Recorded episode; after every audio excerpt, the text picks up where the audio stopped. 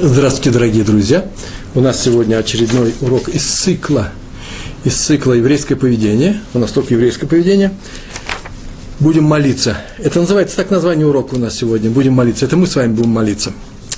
Э, в, опираемся на недельный раздел Пинхас э, в книге Бамидбар – и э, потом попозже скажем. Главное, что сегодня у нас урок совершенно необычный, что потом скажем, э, на что мы опираемся в э, разделе э, Пинхас. Урок совсем необычный, почему? Потому что у нас сегодня сплошные чудеса. Так получилось, что вообще-то я собираю реальные истории. И сам я вообще-то реальный человек, так мне кажется, э, и не в силу того, что я закончил в свое время Московский физик, физико-технический институт. Я по образованию математика, физик, и для меня всякие мистические вещи, вера в чудеса э, ровно настолько входят, насколько это вообще допустимо э, нашей верой, э, э, Торой, но на ровном месте поверить в какое-нибудь чудо мне сложно. Мне просто нужно делать какие-то некоторые усилия над собой. Поэтому я хочу все понять, взвесить и не довериться, э, раскритиковать. То есть поведение в рамках Талмуда – изучения э, нашего закона, Аллахи. В Талмуде э, все происходит вполне реально. Изучаются законы, как, э, как они есть, изучается на основе логики, нормальных предположений, нормальных выводов. И в смысле нормальных, это принятых реальным разумом. И нет никогда практически в Талмуде опирания именно на чудо как на таковое. Вот есть чудо, а в силу этого у нас есть такой закон. То есть на чудеса, на чудеса мы не опираемся. И то же самое в рассказах. Э, хасидский драйв, это я так называю, он э, совершенно замечательный, во мне тоже бьется, наверное, хасидское сердце, мне нравятся все эти истории, но они должны быть э, практическими, мне кажется. Опираться на чудо э, нам нельзя, и поэтому мы должны исходить из того, что любая история, как часть того элемента, который называется общее изучение Торы, что эта история дает мне лично в, в плане моего поведения, в плане моего мировоззрения, что угодно говорите, только не в плане надежды на чудо. Сейчас пройдет чудо, и э, так мы выходим из своей ситуации. И вот сегодня у меня на самом деле необычный урок именно для меня. Будем молиться. Что такое молиться? Это значит просить Всевышнего о чуде. Сегодня будем говорить о силе молитвы праведников, главным образом, как возникает опасность для жизни евреев, они, праведники, своей молитвой спасают нас, спасают э, людей, которые попали в опасность. А отсюда следует, что и на нас, на каждом простом еврее, лежит такая обязанность молиться Всевышнему и просить у него милосердия как для одного еврея, так и для всего народа в целом, если этот народ нуждается в спасении. Правило очень простое. Правило, которым мы сейчас пользуемся, очень простое. Чем выше заслуги человека, тем действеннее его молитва, тем более она реально, весома – молитву за тех, кто нуждается в помощи. Поэтому мы обращаемся к праведникам. Но мы и сами должны молиться за других людей. У нас молитва именно коллективна. Э, мы именно молитвой помогаем друг другу. Не каждый молится сам за себя. Когда у него есть некоторые проблемы, конечно, он должен, обязан обратиться к Всевышнему э, и попросить его о помощи, и это называется упование на Всевышнего, есть такое слово, э, бетахон. И э, это один из элементов э, нашей веры, нашего мировоззрения. Тор такова.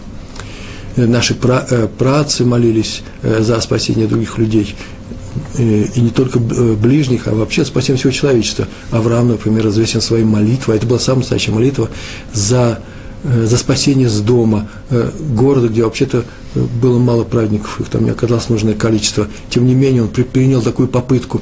А уж тем более мы должны молиться за, за спасение своего народа, особенно в час опасности. И не только всего народа, но и его общин, но и отдельных людей. Если человек болеет – Э, то все знают, что еврейская молитва, она чудодейственна на самом деле, и поэтому мы прибегаем всегда к этой помощи. Мы сильны не руками, хотя если нужно будет и руками тоже, и труд наш весомый, и способны защищать себя, но мы главным образом сильны, чем словами. Коль, коль Яков, у Якова есть голос, а это у Исава есть руки.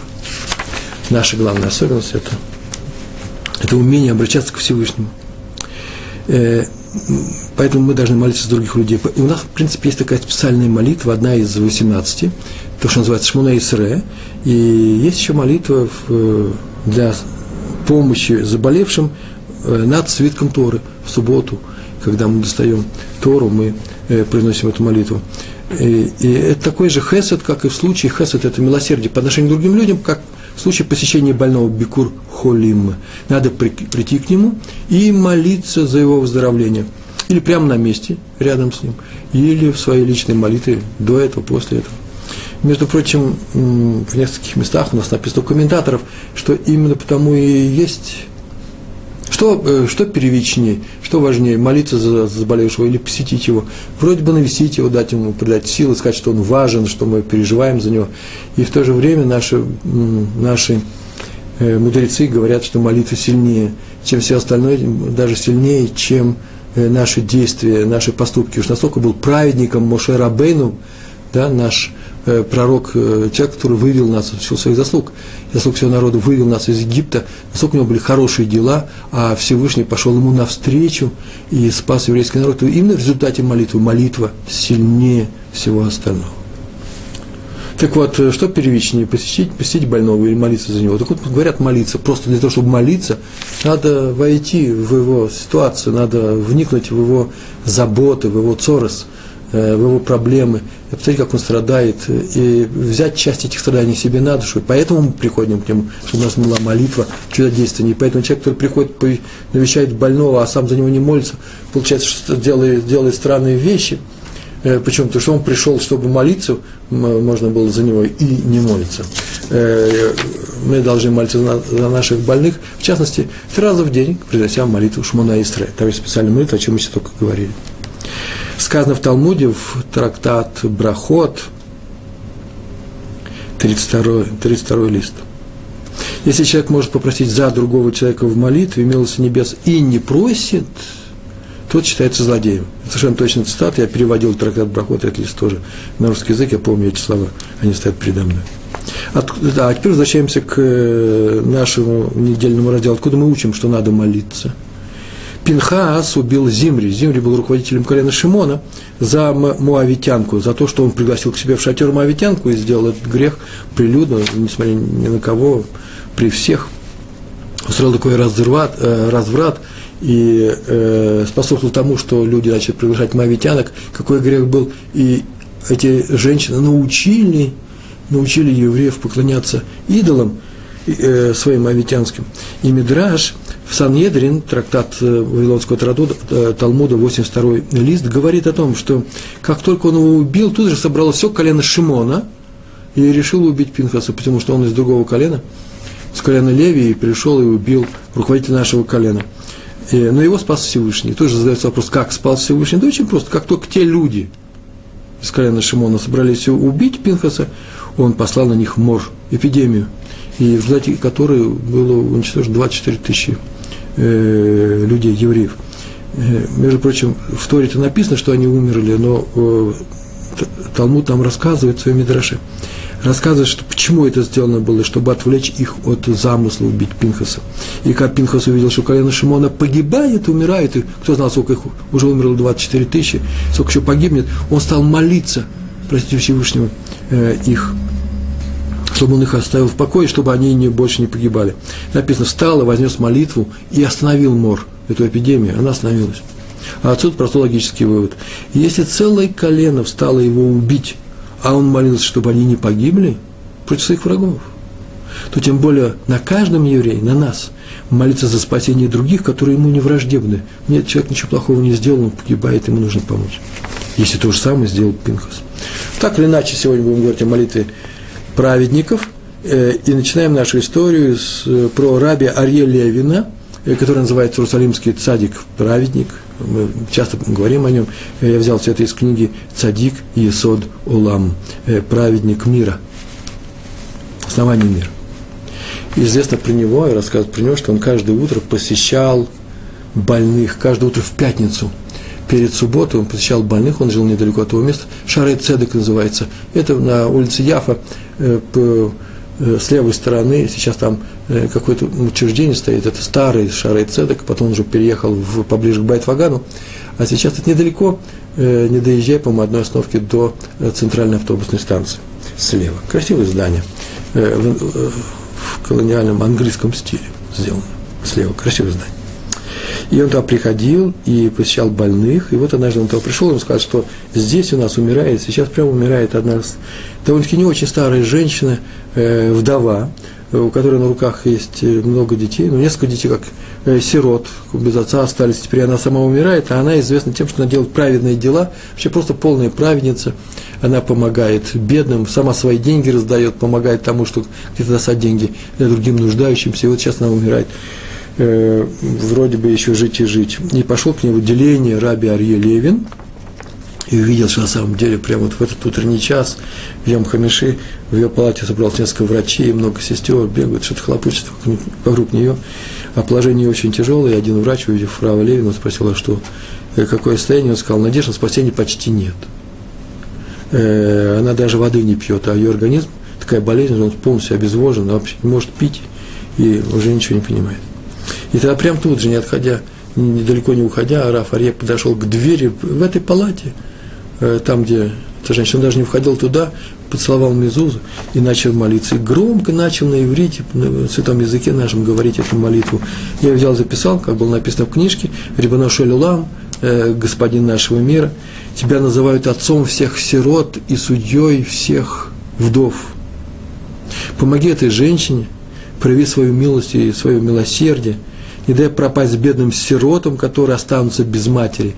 Ну, все это на распев пел, как положено, во время э, такого рода молитв. Воздай ей добром за все то добро, которое она совершила, дай ей совершить еще больше, даруя ей с неба полное выздоровление, рефашлема. Все сказали амен, прям тут же, прямо в этой, в этой платье, он поцеловал Мизузу э, и ушел. Между прочим, говорил он достаточно громко, никого не стеснялся. Обычно он молился молча. Это известно. Все видели, слышали, никто не удивился, все были знакомы с этим праведником. И главный врач сказал, ну уже если молитва это не поможет, я не знаю, что я делал. Э, Раф Левин ушел, и тут произошло чудо. Какое чудо? Она просто не умерла до субботы. Они ждали, что она до субботы умрет. Врачи ее оставили, будучи уверены, что когда они придут в Йом решенную в воскресенье после субботы рано утром, скажут, что она уже умерла. Э, и в суббот, э, на субботу оставались там дежурные врачи, сестры, они остались, и надо сказать, что э, в субботу она вечером, уже в субботу, прям, когда наступила суббота, она очнулась и попросила воды. Вместо того, чтобы умереть, она попросила воды, а на утро даже что-то поела, а уже к исходу субботы она попросила сделать ей кидуш с опозданием, тот, кто не сделал кидуш, у нее была причина некоторая. В субботу, он должен делать кидуш пока, если даже сколько-то минут осталось от субботы, такого закона. Так, в конце концов, она э, поправилась. И в этой книге записано было, что уве, были уверены, сейчас верят, что именно молитва Ра, э, Рава Ария Левина э, спасла ее жизнь. Но надо сказать, что он апеллировал к ее хорошим делам, поэтому, наверное, ее хорошие дела тоже э, сказали здесь при расчете на небесах. Так или иначе, молитва помогла. А теперь я хочу рассказать историю по раби Хайма Альберштама, Адмора цанских хасидов, Адмора из Цанца. Он автор книги Деврей Хаим, известная книга. Я сейчас расскажу историю, и сегодня эта история, может быть, об этом я сейчас напишу, не первую историю про него, а вторую уж точно, я постараюсь написать нам э, в своих блогах, э, в одном из блогов, может быть, на, э, в сайте, интернетском сайте Толдот Ишурун, а сейчас вы послушайте. Я сам под большим впечатлением этой истории, она сегодня со мной произошла. Сначала историю вступительная. Однажды Раби Хайм Альберштам, вот крупнейший раввин был, жил он в Польше, город Самсон, польский город. Однажды он оказался в городе, и было написано, в каком городе, но я не разобрал, где проживал один очень богатый еврей-промышленник, и о котором было известно, что он не помогает евреям и не соблюдает заповедей, и вообще ничего ему не нужно. И в эти самые дни, когда э, Раби Альберш там гостил в этом городе, заболел единственный ребенок, единственный сын у этого богатого человека. И собрал он всех врачей. У всех врачей собрал. Но они ничего не могли поделать. И сказали ему, что ну, наука, медицина здесь бес, бессильна. И когда он э, встречался с своим компаньоном по своим делам, компаньон, человек верующий, сказал, что вообще-то надо воспользоваться случаем. Здесь у нас в городе э, так уж получилось, э, слава Богу, э, гостит известнейший праведник Раф Альберштам. А он известен тем, что э, его молитва очень чудодейственна практически. И ну, тебе, тебе уже ничего не поможет, осталось только пойти и поговорить с ним. Э, и, как известно, э, тонущий вся хватается даже за салон, который его явно не спасет. А тут при, праведник приехал, и компаньон сказал, что он берет на себя Э, труд э, познакомить его, привести к, к этому праведнику. И тот согласился. Пришли они к нему, а Адмор спросил, первым делом посмотрел на него и спросил, соблюдает ли он субботу. Тот ответил честно, что нет, не соблюдает. Ни он, ни его родители не соблюдают, поэтому его даже никто не учил соблюдать субботу. Он знает, что это такое, так видит, но никогда такой практики у него не было. Так что он хочет, что он здесь просит. Как компаньон, за него тот стеснялся, написано было компаньон, сказал, что тот просит, чтобы Раф помолился за, за мальчика, за ребенка. Ибо все знакомы с чудодейственной молитвой праведника, цадика – ну а зачем ему молиться? Для него молиться, спросил Адмор. Если отец ребенка не верит в силу молитвы, в силу Торы, в силу заповедей, зачем ему молиться? Я верю во Всевышнего, сказал этот э, человек. А если веришь, почему тогда э, верю в твою молитву? А если веришь, почему не признаешь Творца? Я признаю Творца, но я не умею молиться. Хорошо, говорит, я помолюсь за твоего ребенка. Надо помогать евреям. Но при одном условии а обещаю, что ты будешь, начиная вот с этих дней, соблюдать три заповеди. Первая – субботу, вторая – чистота семьи, и третья – скромность. Чистота семьи – это определенные правила отношений между мужчиной и женщиной, а скромность – ну, чтобы женщины в твоем доме одевались нравственно, как сказать, э, вели себя пристойно, в смысле одежды. Тот согласился. Выхода нет, согласился. Тут жираф ушел в другую комнату, а Отец, чтобы молиться, отец вернулся домой и нашел, что у ребенка никаких изменений вообще не происходит, нет ничего. В лучшую сторону. Никаких, ничего не происходит. Через два дня его спросил, он спросил профессора, доктора, который приходил, есть ли надежда? Тот сказал, что вообще-то два дня назад, ровно два дня назад никакой надежды не было. А сейчас случай очень интересный.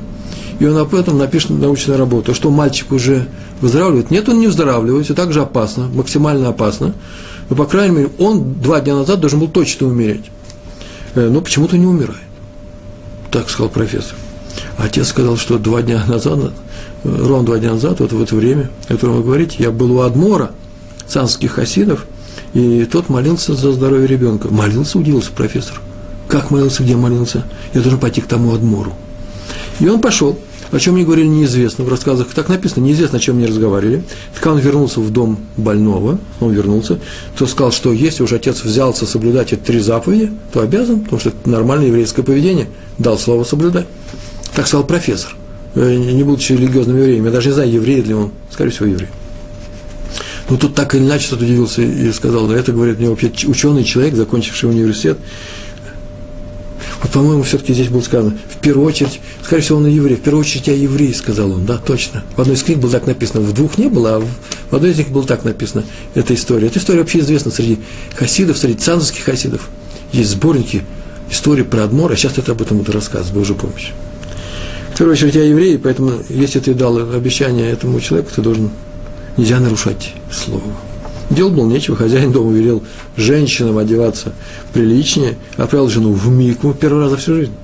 И стали наготовиться к субботе. Да, он еще послал к Адмору э, человека передать, что теперь он просит, хоть прислал бы какого-нибудь ученика, чтобы рассказывал, как соблюдать субботу, что такое синдют, э, скромная одежда и так далее, Таврат Мешпаха, чистота семьи. Ведь я же ничего не знаю. И тот сказал, что да, хорошо, я пришлю тебе. И через несколько месяцев в доме все соблюдали Тору и учили. Молодежь учила Тору, взрослые. Самое интересное, что нигде не написано, что сделалось с мальчиком. Вызрел, не вызрел. Так я полагаю, что, наверное, вызрел, потому что ни слова не сказано. Все авторы увлеклись тем, что вот как Адмор повлиял на человека, и он стал соблюдать. Ну вот и все, вся история. Я ее написал.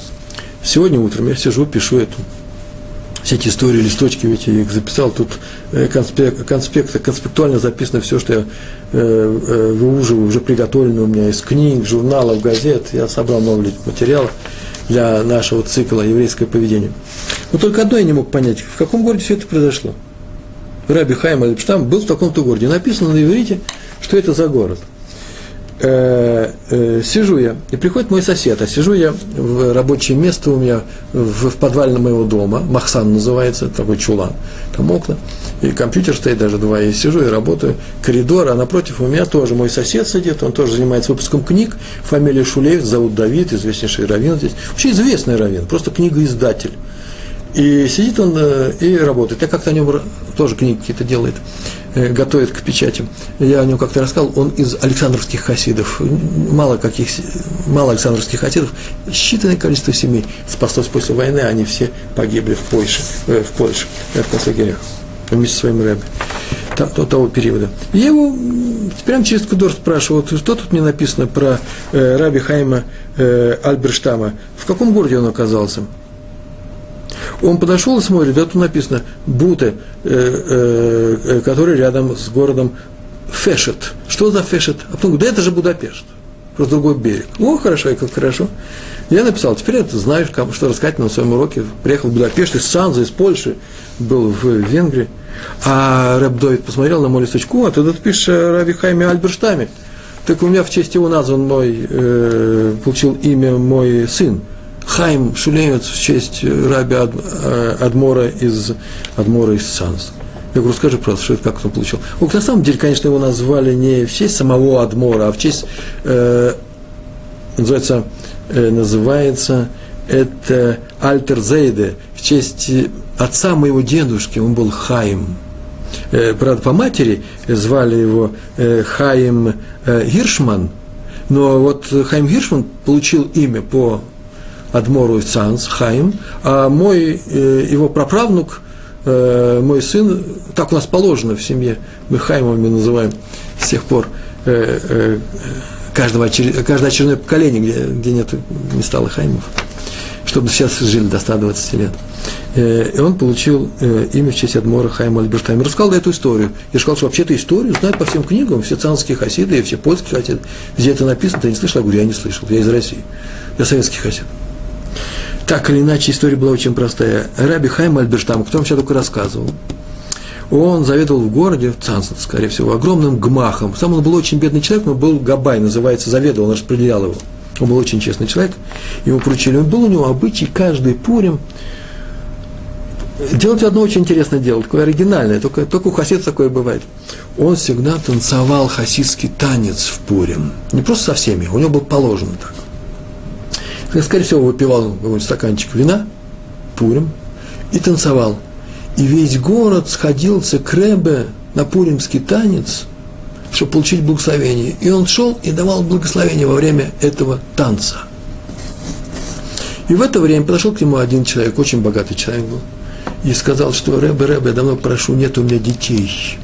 А Рэбе, Хайм, Рэбе Хайм Альберштам, и говорит, во время танца все это происходит. Он говорит, да, вот такую-то сумму, называет эту сумму в рублях, Польша, царская Польша, царские рубли, и говорит, такую-то сумму э, заплатишь в гмах, и в силу этого, этой цдаки у тебя будет сын. То посмотрел, говорит, ох, большие деньги, на самом деле большие деньги. Как мне Рэб Довид Шулейс говорит, ну миллион – у него может быть 2 миллиона, ну целый миллион дать.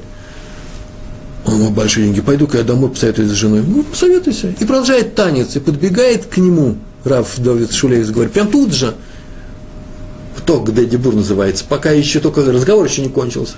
Подбегает и говорит, я заплачу эти деньги, у меня нет, у меня нет детей. То говорит, возьми, как? Такую фразу говорит, возьми. Я не знаю, что означает, я потом его спросил, что означает возьми. Возьми. Что дается здесь? Он взял на себя обязательства. Может быть, возьми обязательства, а может быть, он у того взял эту браху, дал ему, неизвестно. Он ему эти деньги заплатил, и родился у него сын. Долго лет у них не было детей, родился сын, Хайм. Хайм, Хайм э, Ишман. Я не знаю, что сделал с тем богатым человеком, другую браху, наверное, получил. Так родился этот мальчик, и так э, э, Гиршман – это фамилия жены матери, матери э, Рава Шулевица. Так он получил свое имя. И человек, он был довольно-таки известный. Я знаю, еще одна тут история есть про него, что когда ему было 13 лет, приехал он с своим отцом, Хайм Ишван, приехал своим отцом из, из Польши в Израиль. И прибыли они в Хайфский порт, зашли на берег, и тут же подошли к ним местные торговцы фруктами, они не ели израильских фруктов, пирот Эрц Исраэль. И взял мальчик, 13-летний мальчик, взял гранат, ему раскрыли его, он его первый раз в жизни увидел. Он взял, посмотрел эту ягодку, сказал браху, шихьяну, все как правильно сказал, положил в рот, и он был немножко кислый, он его пожевал, а что делал с косточкой, он ее плюнул. И эту историю теперь рассказывал во всех поколен, поколениях, э, поколениях этой семьи, э, э, семьи э, Иршман. Выплюнул, отец к нему подбегает, отец подбегает – и говорит, Хайм, Хайм, что ты делаешь? Это святые плоды святой земли. а ты плюешь их на землю. Приехали люди с чистым сердцем в Эрцисраэль. Он взял эту гранату, раскрыл его, и вместе со шку, с кожурой, а, как говорит Довид Шулевец, говорит, скорее всего, из клепот, клепот со шкуркой, все это съел, морщись и сказал, вот это самые вкусные плоды в мире, которые он кушал. Такая была про них история. Так или иначе, произошла эта история рассказывается, со смехом рассказывается, вот уже, я посчитал, больше пяти поколений. Э, это произошло сегодня. Ну, не чудо ли, скажите, просто в то время, когда я сижу, пишу эту историю, приходит э, человек, который э, происходит из рода того, кто получил браху, как раз на тему молитва, браха, это же есть молитва, от одного из героев, вот, постоянного героя, э, уважаемого праведника, мудреца и талмудиста Раби Хайма Альберштама. В эту секунду пришел до Шулевец, рассказал свои истории. И сказал, что теперь их у него их много, он может их рассказывать, и иногда я их буду э, рассказывать здесь, с Божьей помощью. Раби Хайм Лейб Овербах – это э, следующая история, э, которую я сейчас хочу рассказать. Про, про, про, о нем рассказали его дети, его сын. Рассказал следующую историю. Пришла к нему ночью однажды женщина, вся в слезах, плакала она. Говорит, дети все видели, слышали это. И плакала, что именно сейчас ее, она пришла в большом расстройстве, сейчас ее рожает ее дочь. И, и, и врачи приготовились сделать операцию прямо на дому. Она говорит, мы даже не успели ее никуда повезти, такой страшный случай. И она рожает дома. Прибежали там санитары, врачи, сказали, что сейчас будут ссылать ребенка при помощи ножей будет делать операцию. Это очень трудные роды. Раф удивился, а почему они, в принципе, трудные? Я видел твою дочь не, не более чем две недели назад. Хорошая, живая такая э, женщина с большим животом, жизнерадостная. Э, я сразу определил, что все у нее будет нормально. Очевидно это. Почему? Почему? Просто, может быть, э, почему трудные роды? Потому что она нервничает просто перед первыми родами, такое бывает. Нет, женщина сказала, нет, врачи сказали, пощупали, потрогали. Нет, нужно что-то спасать, просто жить, спасать и ребенка, и хотя бы ее. Равин Овербах просто удивился, сказал, да ничего страшного не может быть. Положись на меня, иди домой. И скажи, что никакой операции не надо. Вообще не надо никакой операции. Я так полагаю, что, скорее всего, судя с этого рассказа, он был знаком вообще с этой семьей. И знал, что они, знаете, такие есть люди, которые делают из мухи слона. Всегда они переживают очень много, они всегда ожидают каких-то неприятностей, паникуют, Э, просят помощи там, где ее не надо было просить. И это то, же самое, они, может быть, настолько перенервничали, что убедили этих санитаров, что нужно делать, ну, врачей, что нужно делать какую-то операцию и доставать, э, спасать эту молодую, молодую женщину. Так он, наверное, скорее всего, решил, и потом сказал, сказал, ничего страшного не будет. Вот увидишь, она родит легко и без всяких усилий, участия. Женщина ушла, ножку успокоился и ушла. А отец, так рассказывает сын, Дети рассказывают ему. Посидел и подумал, а что я задел? Откуда я решил, что я прав, что это не ошибка, а врач, может быть, врачам виднее, они там на месте, вдруг что-нибудь случилось. Закон таков, если врачи говорят, так и надо делать. И так он расстроился, переживался, что он побежал на ночь, глядя к этой женщине, чтобы успеть и сказать, что, может быть, нужно делать операцию, по крайней мере, поговорить с врачами. Пробежал, и... а там нет никого дома – какой-то один ребенок сказал, что да, рожают, только они перебрались куда-то к сестре, в какие-то соседние районы, он даже не знает, где с просони. И теперь здесь нет. А что теперь делать? Он вернулся домой, расстроенный, чуть ли не плачет.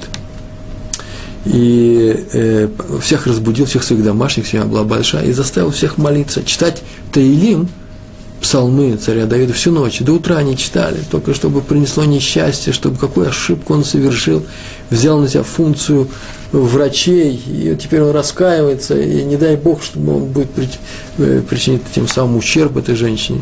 Вот дикий ужас. И э, на утро пришла эта женщина с благодарностью и сказала, что так произошло. Ее дочка родила легко, и без всяких усилий, вообще даже не плакал, не шумел. Все так оказалось. Рафа сказал, оттер пот с наверное, сказал, в следующий раз не ходи с, с такими советами к раввинам. Делайте то, что скажут врачи. Равинское дело молиться и обсуждать там что-то с врачами, выяснить ситуацию, серьезность какую-то.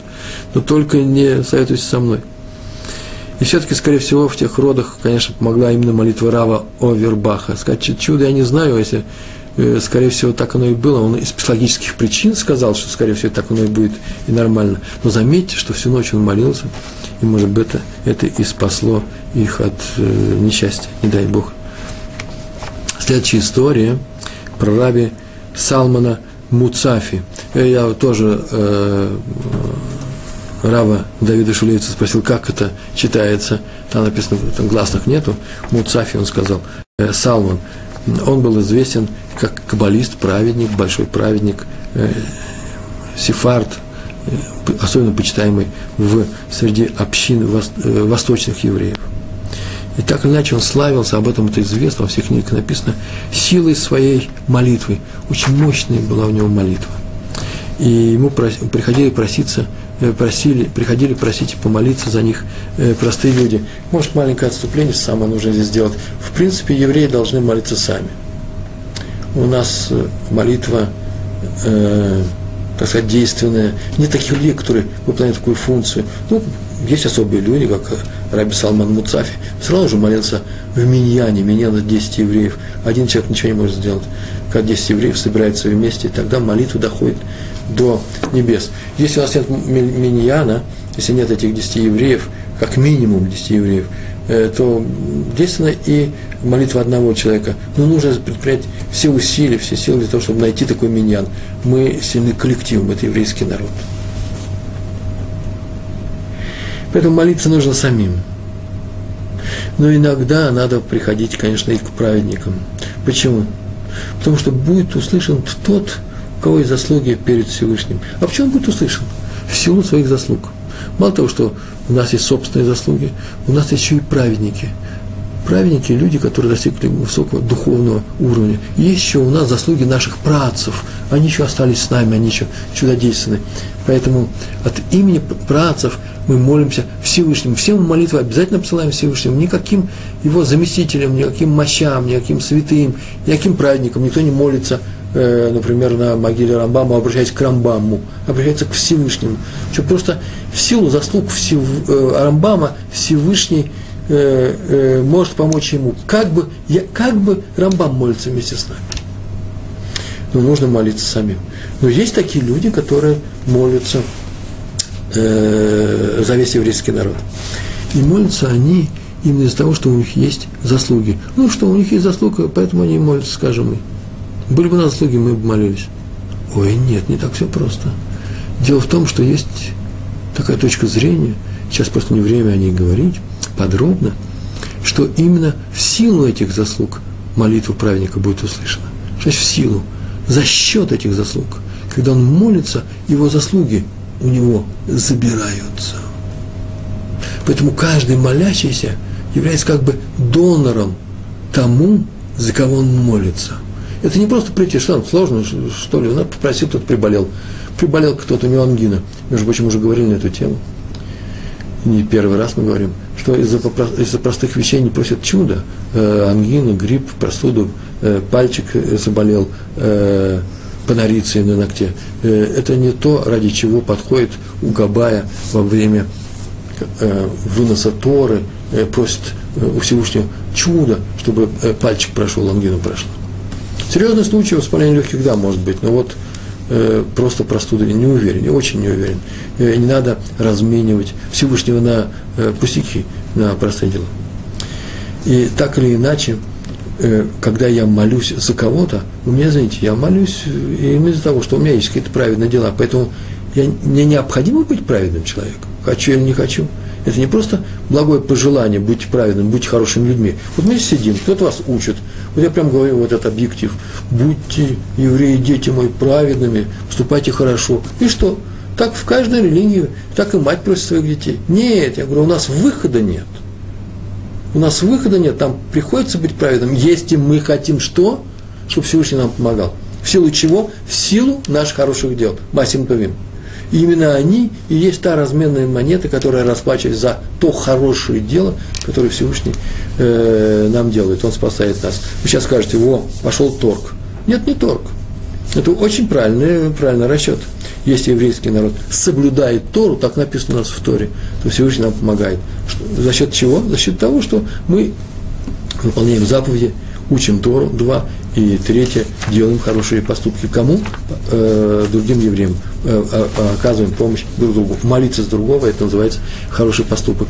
Так вот, мало того, что мне это предписано, мало того, что я получил за это награду, но еще в силу тех наград, которые я уже получил за свои хорошие дела, я как донор могу рассчитывать на то, что на небе ответит на мою молитву, когда я прошу помочь э, страждущему, тому человеку, который нуждается в помощи, тем более в спасении. И помогать нужно в первую очередь чудо мы просим для тех, кто болеет, серьезно болеет. Э, роды тоже болезнь. Э, вторая вещь, что ты попал в серьезную, серьезную ситуацию, не дай Бог, незаслуженный суд не произошел э, не еврейский, и он попал под подозрение властей или в тюрьму. И третье, путешественники, которые, сейчас это сейчас просто делается, сейчас мы с комфортом летаем, едем на самолетах, Читаем Исрод, читаем Гомель. Гомель – это молитва благодарности за чудо, что Всевышний нам помог. Хотя именно путешествие любое – это то место, где вообще происходит и опасность. Э, домини нас любая опасность, да? Пройди мимо. Так или иначе, к рабе Салману Муцафи маленькое вступление было. Приходили люди, простые люди, министры, члены Кнессета. К нему приезжали евреи за границы за молитвой, во всех случаях. А он делал так, он собирал людей в синагоге, у него была своя синагога, закрывал двери ровно в полночь, собирались перед полночью, свой миньян, да, мы говорили, минимальное количество, у него было больше людей, ну как, не меньше десяти вместе с ним, и до утра закрывались изнутри, до утра никто не выходил. Еще он просил, что все, что там происходит внутри, никто никому не рассказывал, мы даже не знаем, что они там делали. Молились, понятно, ну как они молились?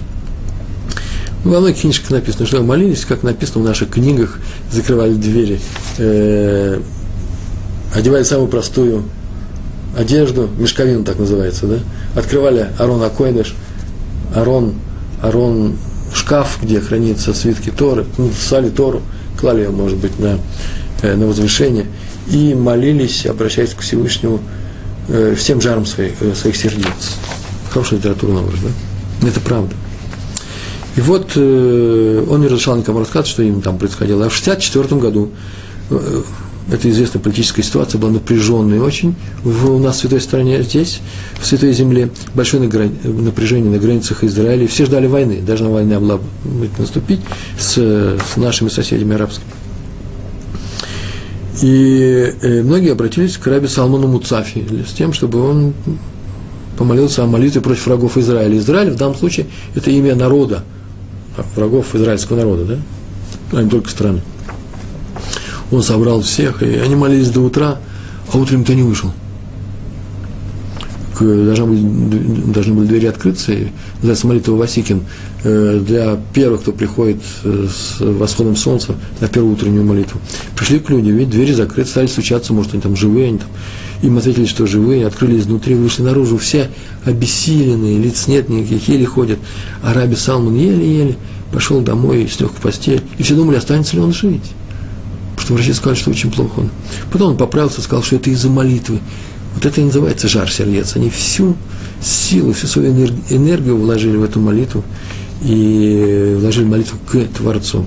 Кто-то, кто-то им ответил, в тот году, в том году войны не было. Как известно. Я не могу сказать, что из-за этой молитвы, но и из-за этой молитвы в том числе. Следующая история про раби Шимшона Пинкуса. Это известнейший человек, написал очень много книг, умер молодым, очень молодым. Жил он в Офаким. Офаким – это известный город, э, э, где много мудрецов Торы, на юге э, Израиля, южнее Биршевы. Он считал, в своих книжках об этом написал, и у него было такое, это называется шита, такое мнение, и это мнение было очень обоснованное, серьезное мнение. Он считал, что любой человек может обращаться к Творцу в молитве, с просьбой, но главное, чтобы эта молитва была чувственной, чтобы она была неформальной. Сейчас скажу, что, что это означает. Но пока слова понятны, любой так скажет. Молитва должна быть прочувственной, осмысленной, с определенной кавана называется, да, с определенным намерением, чтобы человек, переживая ее, говорил, пережив, говорил так, как будто было видно, что ему плохо, что он или переживает за тех, кому плохо. Так это нужно сделать. Но сейчас я скажу, это не просто так все было он поступал следующим образом. Даже к нему обратился один Аврех. Аврех мы помним, да, это женатый молодой мужчина, учится в особой виши, называется Колы. И он обратился там, в городе Уфаким, прямо в стезах пришел, что много лет у него уже, он женился, 2-3 года прошло, детей нет. Это вообще-то вещь непростая. и надо бы молиться, и он молится, но теперь он пришел вот к как последнее спасение. Рав взял ему, взялся ему помочь. Говорит, так сказал, я тебе помогу. И приехал, сегодня вечером к тебе приеду. Приехал к нему поздно вечером домой на машине, у Факим все происходит, и посадил его в машину, сказать, заходи. И они поехали в сторону городка Хацерим. Так написано город Хацерим. Я понятия не имел, что это такое. Давид Шулец сегодня сказал мне, это же известный город, Басис, э, военная база, там весь Израиль знает, что это такое. Из Факим он поехал в Хацерим, там на юге. А посреди дороги остановился, лунная ночь, тишина, кузнечки или какие там цикады поют в пустыне. Тишина полная. Ничего не видно, ничего не слышно, не, луна и звезды. И вот ты выходи, вот здесь молись, а я уеду, я приеду тебе попозже, через несколько часов возьму тебя.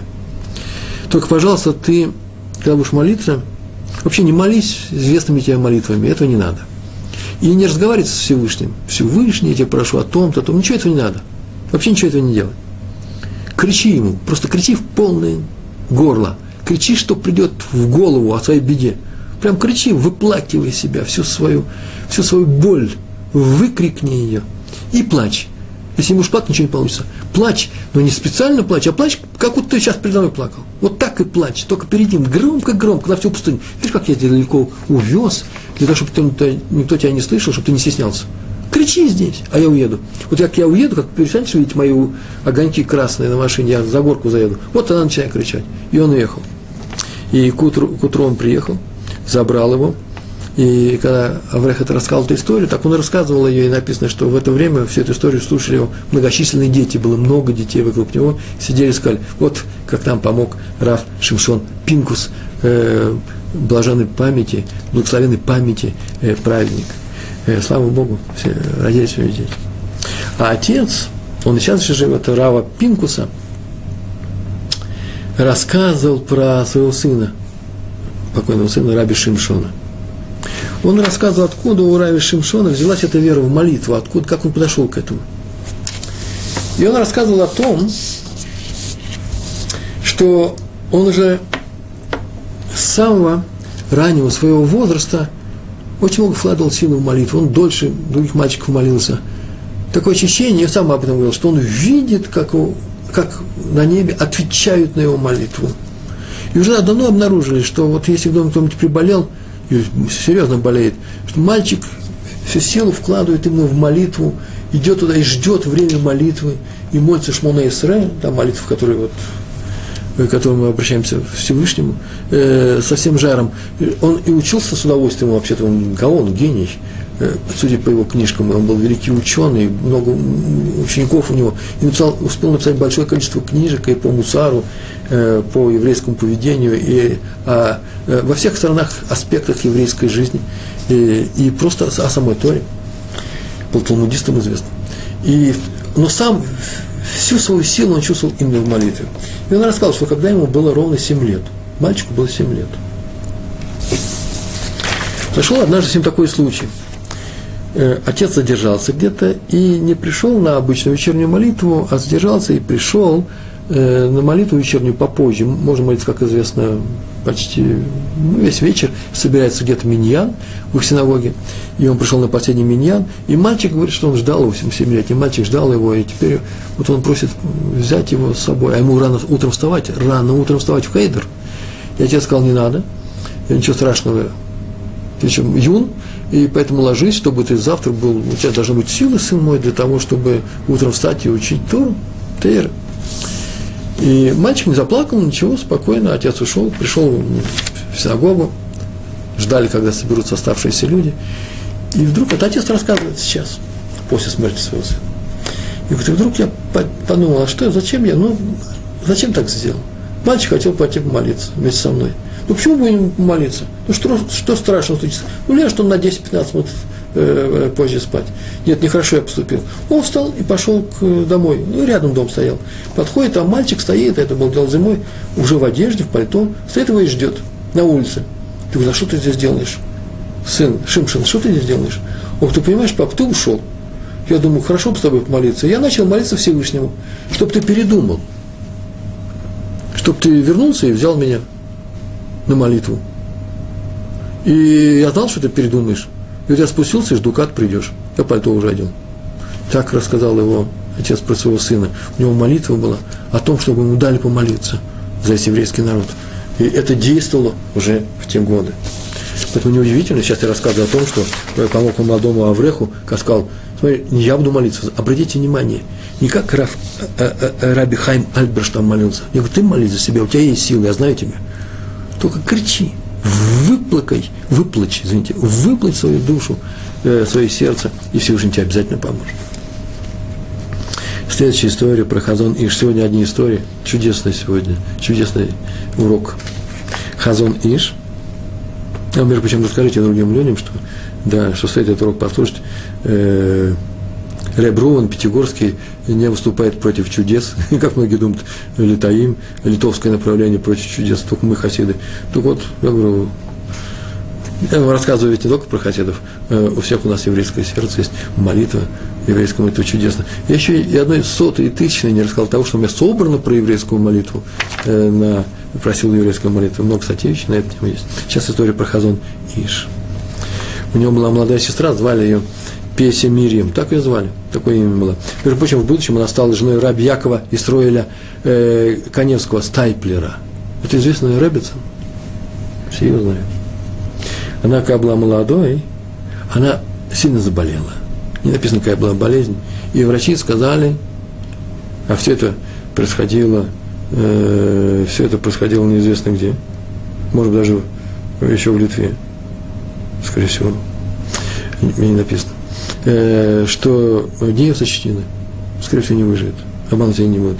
Так она случилось. Она быстро очень угасла, нескольких дней. И люди видели, что она уже не дышит. Нет, не дышит. И вызвали Хевра Кадиша. Есть группа людей, которые занимаются организацией похорон э, и так далее. Все, что связано с захоронением людей, риском кладбища. Обратите внимание, Хевра Кадиша, она одна на весь город. И, и рожать можно по-разному на разные, за разные деньги. Один богатый в больнице частных врачей возьмет, другой в общей. Э, бармицу можно сделать тоже, э, как вам угодно. Кто-то огромный, сделать праздник на весь город, всеми дорогие апартаменты, кто-то пройдет в узком кругу. Бар, э, брисмил то же самое, между прочим, можно нанять э, супер Моэля называется, э, лучшего, самого востребованного Э, человек, который делает обрезание, собрать, укатить праздник на весь, э, на весь город. А можно просто собраться э, в самом, самом узком кругу. Но вот похороны всегда будет за один счет идти.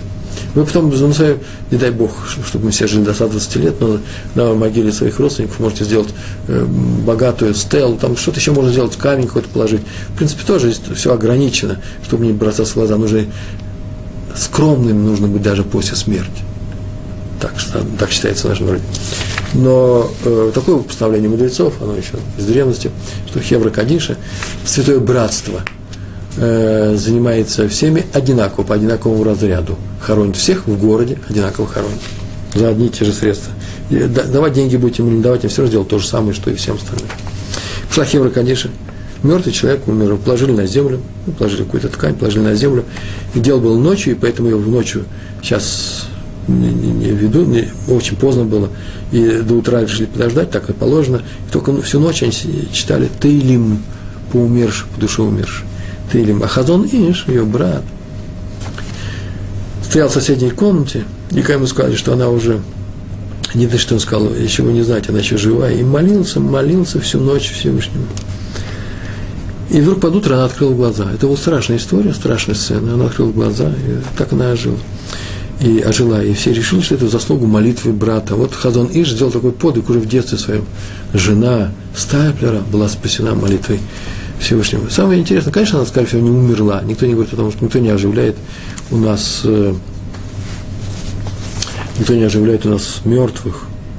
Была такая же история тоже с Рыбаним, когда кто-то пришел и сказал, вот, отмолил ты кого-то умершего, называется хятым этим, да, оживить умершего. Это делали э, в древности – и сейчас это мы не делаем, можно только молиться, чтобы Всевышний не оставил в живых того, кто, э, кто, э, кто идет к смерти, а оживить мы не можем. Оживить то может только Всевышний. Это он сделал то же самое.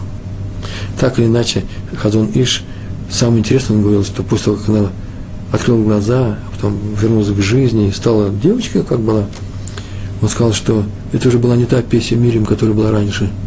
В корне поменялась и та девочка, будто ее подменили полностью, будто ожил уже совсем другой человек. И я даже не знаю, как это прокомментировать. Вот все, что я могу сказать, так было написано, что он всем говорил о том, а что встала от, э, от этого долгого сна, стал другой человек. Ничего не буду говорить даже. Ну вот следующая история про Хазон Иша, ее рассказал Раби Яков Финкельштейн, близкий к нему человек. Он жил в браке, недалеко от квартиры, по в том же даже доме, где Хазон Иша, он слышал, что кто-то его зовет. Э, ночью, прям так в окно он слышал. И он вышел, и стоит Хофиц Хайм, э, Хазон Иш, и сказал, что пришел к нему один отец, Хазон Иш, и один отец сказал, что у него умирает дочь. И потребовал срочно собрать миньян для того, чтобы молиться, чтобы прочесть Таилим. Тоже собрали студентов Ешивы, Ешиботников, э, брака, и всю ночь они читали Таилим, а утром прочитали ут, утреннюю молитву Шахрит, рано утром Шахрис. И после молитвы отец э, сказал, может быть, еще почитаем Таилим, будем бороться за ее жизнь дальше. На что Хазон Иш совершенно спокойным голосом сказал, что нет, теперь Ешиботники устали. И теперь им нужно пойти отдохнуть, они всю ночь молились. Да и нет никакой необходимости, девочка будет жить. Так казалось, пришли дом, пришел отец, она выздоровела. Здесь удивительно является вот эта уверенность Казаныши, что молитва действенна. Человек, который оживил однажды свою сестру, уже знал, как нужно молиться, и где остались надежды, где не остались надежды. И он сказал, что здесь, здесь ничего страшного уже не будет. Самое страшное прошло, э, опасность миновала, иди домой, девочка живая. Еще у меня осталось две истории, и на них мы заканчиваем. У нас осталось Э, ровно 7 минут, и поэтому сейчас расскажу историю про Адмор из Гусятина, хасидская история. Раби Хели Мейер Лившиц, так вот звали, Адмор из города, местечко был такой, Гусятин, царская Россия. А потом еще про Хазон Ишу, вот эта история точно произошла в Вильно, в Вильнюсе. Когда он еще был до приезда в Мейбрак, был в, э, в Европе. Так вот, сначала э, про Адмора с Гусятина. Мне часто говорят, что я почему так мало хасидских историй рассказываю. Я говорю, потому что я собираю сам из литовского направления, учусь в Ешивах, и поэтому, чтобы не было просто такого пустого чуда. Я не говорю пустые чудеса, все истории очень интересные. Я немножко боюсь сочиненных историй. Но и это даже не моя, не моя проблема, не моя забота. Если еврейский народ принимает какую-то историю, значит, так оно и произошло на самом деле. В этом смысле мне однажды, как в детстве еще, читал книжки из серии «Алия», попалась мне книжка э, с э, Зева Жаботинского, а он человек был не соблюдающий Тору, но он очень хорошее еврейское сердце любил, переживал за еврейский народ и э, был национально настроенным человеком, хотя мог заняться соци- социализмом, там еще чем-то, просто культурой какой-то, друг Чуковского, ну, продвинутый человек был. И он сказал такую фразу, что, так он сказал, что его не интересует на самом деле, происходило то, что мы говорим о про Авраама Авину, нашего праца, про Авраама Авину. Но раз весь еврейский народ верит в это и исходит из того, что это происходило, будем исходить из того, что это происходило. Это как следствие того движения среди людей, которое, можно сказать, это движение называлось Авраам Авину. Поэтому к этому нужно вполне серьезно, они говорят сказки или не сказки. Никого не интересует, был ли это на самом деле, интересует, что из этого вытекает. Так сказал Жаботинский. Я не полностью с этим согласен. Меня как раз интересует, что происходило. Я верю в это. Я знаю. Поверьте мне, физику. Хотя видите слово, да, я знаю это знание, а поверьте, это вера. Я знаю, нельзя сказать, ну, знаете, что я знаю. История про Адмора с Гусятина.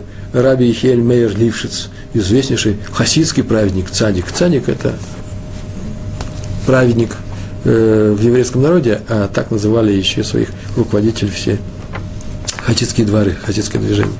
В местечке, где э, он жил, у него был один недруг, который травил его, вредил ему. Ну, в такие случаи редкие, пакостил всячески, отравлял жизнь, в общем, устроил ему много проблем в его жизни. И вот он однажды заболел, этот недруг. К нему э, Адмор Разгусятина относился как раз нормально, он был праведник, а тот его не любил, травил.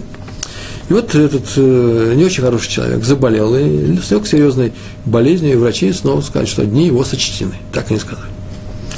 Так, такая у них формула есть. Состояние, совместимое с жизнью, да? И Адмор тут же собрал людей в своей синагоге и стал читать всю книгу Таилим с начала до конца, 150 глав за его выздоровление. Все люди очень удивились. Один день читает, он на следующий день сказал, вечером снова соберемся, снова будем читать. Очень очень переживал. Не просто читал, а переживал, хотел, чтобы он остался живым. И помогал ему всячески. Все переживали, все переживали, все смотрели на его переживания и вообще-то удивлялись. И друзья к нему даже спросили, а что случилось? Он говорит, еврей погибает, нужно же помочь евреям. И пришла, пришла к нему Гадмор, ему мать личная, мама, и говорит, мой сын, он записал тебя в свои враги, сколько проблем тебе сделал, сколько неприятностей, я же вижу, это в моих глазах все происходит. Зачем тебе молиться так горячо о его выздоровлении? И он ответил, такие слова сказал, они, может быть, там пригодятся, они очень нужны. Он так сказал, ну да, если у меня есть человек, который меня ненавидит, значит, там на небе решили, что мне нужен такой человек, который меня ненавидит. Там так постановили, такой псагдин называют, такое решение. Или для какого-то моего наказания, или для моего исправления, не знаю. Так они решили. И я к этому человеку уже много лет, у нас такое противостояние с его стороны, да, против меня. Я уже привык к нему. Если он умрет, поскольку наверху решено, что у меня должен быть Соне, кто-то, тот, кто меня ненавидит, там назначить нового ненавистника. Такое решение, чтобы у меня был непременно был какой-то ненавистник.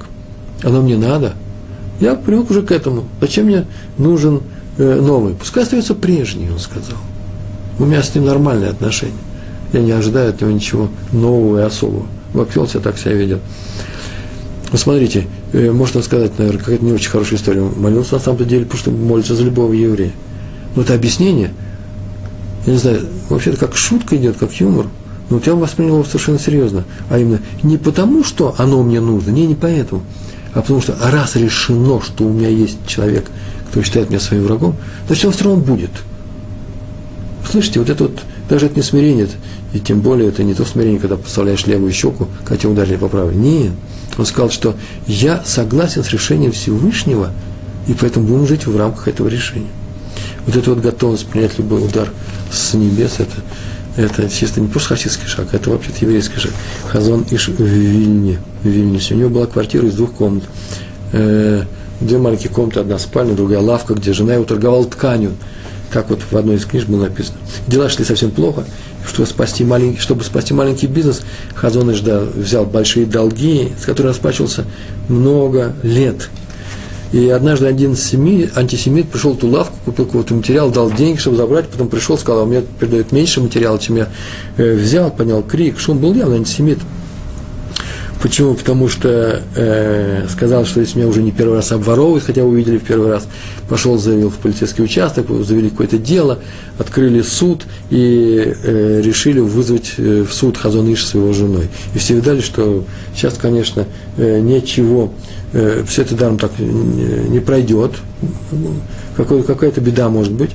И в это время Хазон Иш спросил жену, как его зовут, жена сказала, всю ночь, э, э как его зовут, и Хазон Иш всю ночь провел в молитве. И через несколько дней они пришли в суд э, по повестке, а отец не пришел. Э, Оказывается, он просто умер несколько, нет, несколько дней назад, в ту ночь, когда Хазон Иш молился. Страшная история, я так считаю. Знаете, что Раби Мейер тоже однажды решил помолиться против тех своих соседей, которые хотели ему вреда и хотели его ну, плохие вещи сделать, а его жена Брури сказала, что лучше помолиться, чтобы они исправились. В принципе, это же невозможно. Все в руках Всевышнего, кроме одного, стать хорошими людьми. Это не может Всевышний сделать людей хорошими, если они не захотят. Но Брури сказал, что надо молиться о помощи этим людям, если они хоть чуть-чуть раскаются в своих злодеяниях. Так вот, есть ситуация, когда нельзя жалеть своих врагов. Например, египтяне в, чу, э, в чуде на море, когда море расступилось, мы же молились, что Всевышний нас спас, и он нас спас, а потом мы, конечно, переживаем за то, что они погибли. То же самое сделал э, Хазон, э, Хазон Иш, он молился чтобы этого суда не было, даже ценой э, жестокого наказания.